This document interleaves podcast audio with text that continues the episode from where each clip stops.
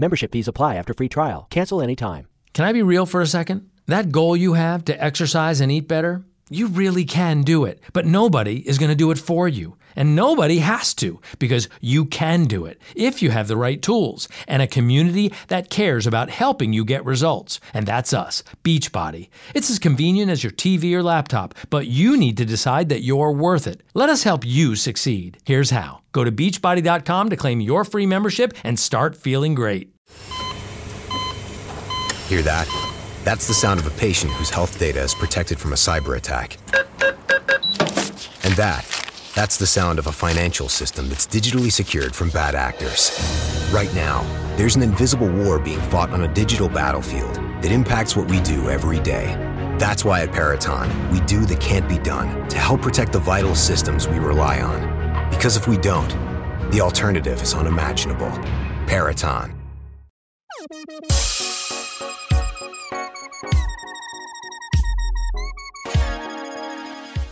Hello, and welcome back to the Space News Pod, a daily podcast about space science and tech. I'm your host, Will Walden.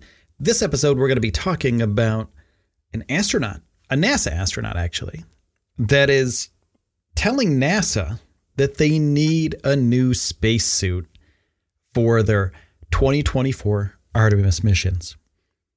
Now, the Artemis mission is going to be sending the first woman and the next man to the surface of the moon.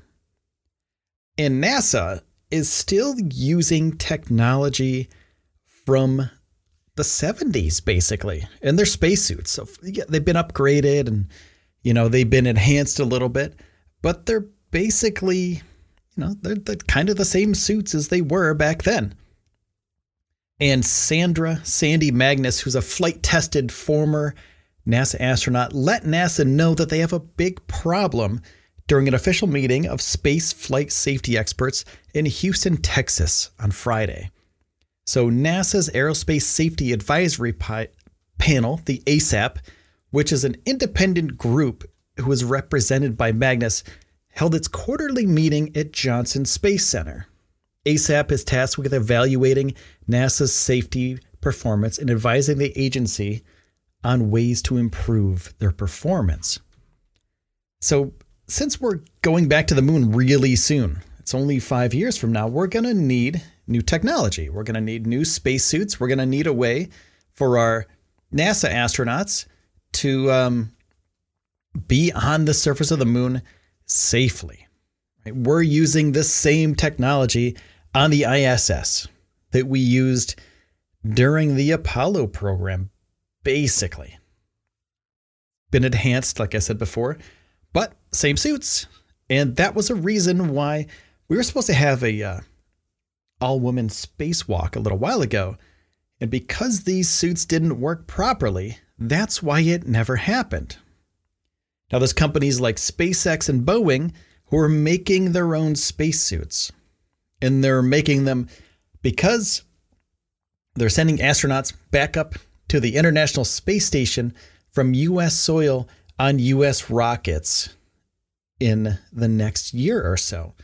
So, in November of this year, if all goes well, SpaceX will be sending the first people back to the International Space Station from United States on one of their rockets in one of their capsules, and they'll be wearing SpaceX spacesuits.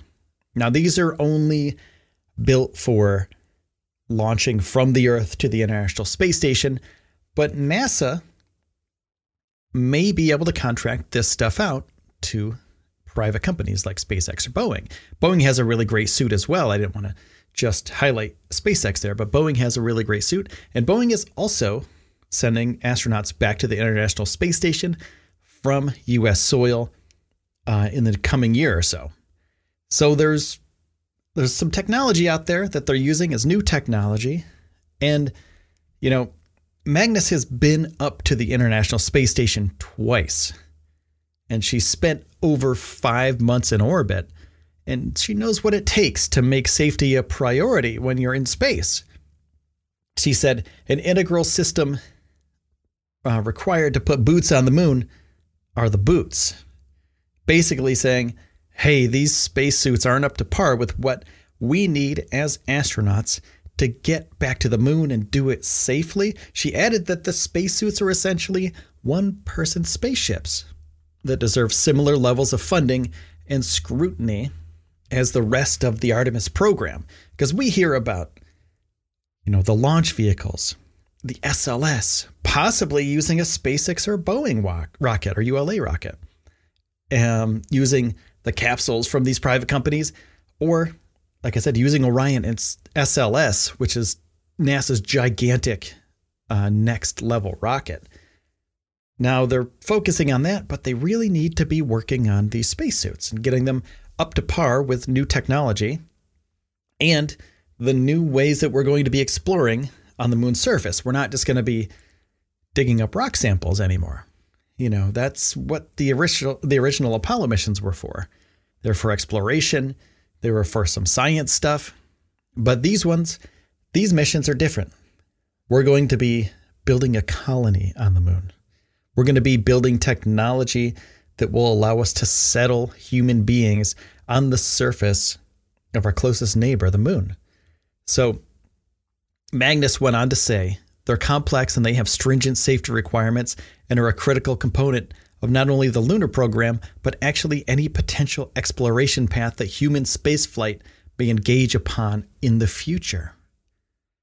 So, make a spacesuit that's good for the moon, make a good spacesuit that's good for the ISS trips, and also make a spacesuit that's good for anything past that looking forward, future proof it.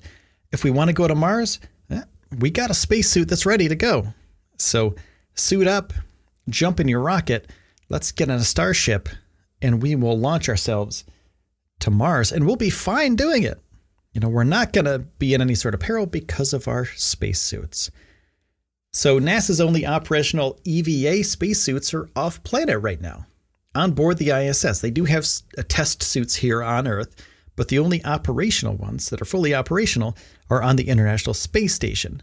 They're each about 40 years old. When was the last time you had any piece of clothing that was 10 years old? I don't think it happens, but these spacesuits are so good that they're 40 years old and they're still functioning, but they're showing the signs of their age. They've lasted a really long time. The technology still works, but it's very outdated. The panel previously reported that NASA is struggling to upgrade their suits, let alone maintain them. The problem doesn't lie in simply the fact that the suits are old, the fact the manufacturers of several critical suit components, including the very fabric of the suits, have now gone out of business. So you can't get these materials from the same companies that started making these suits to begin with. So it's time to move on. It's time to build a new suit. And that's what Magnus is talking about. So I want to say thank you uh, for you, for you to listen to the show.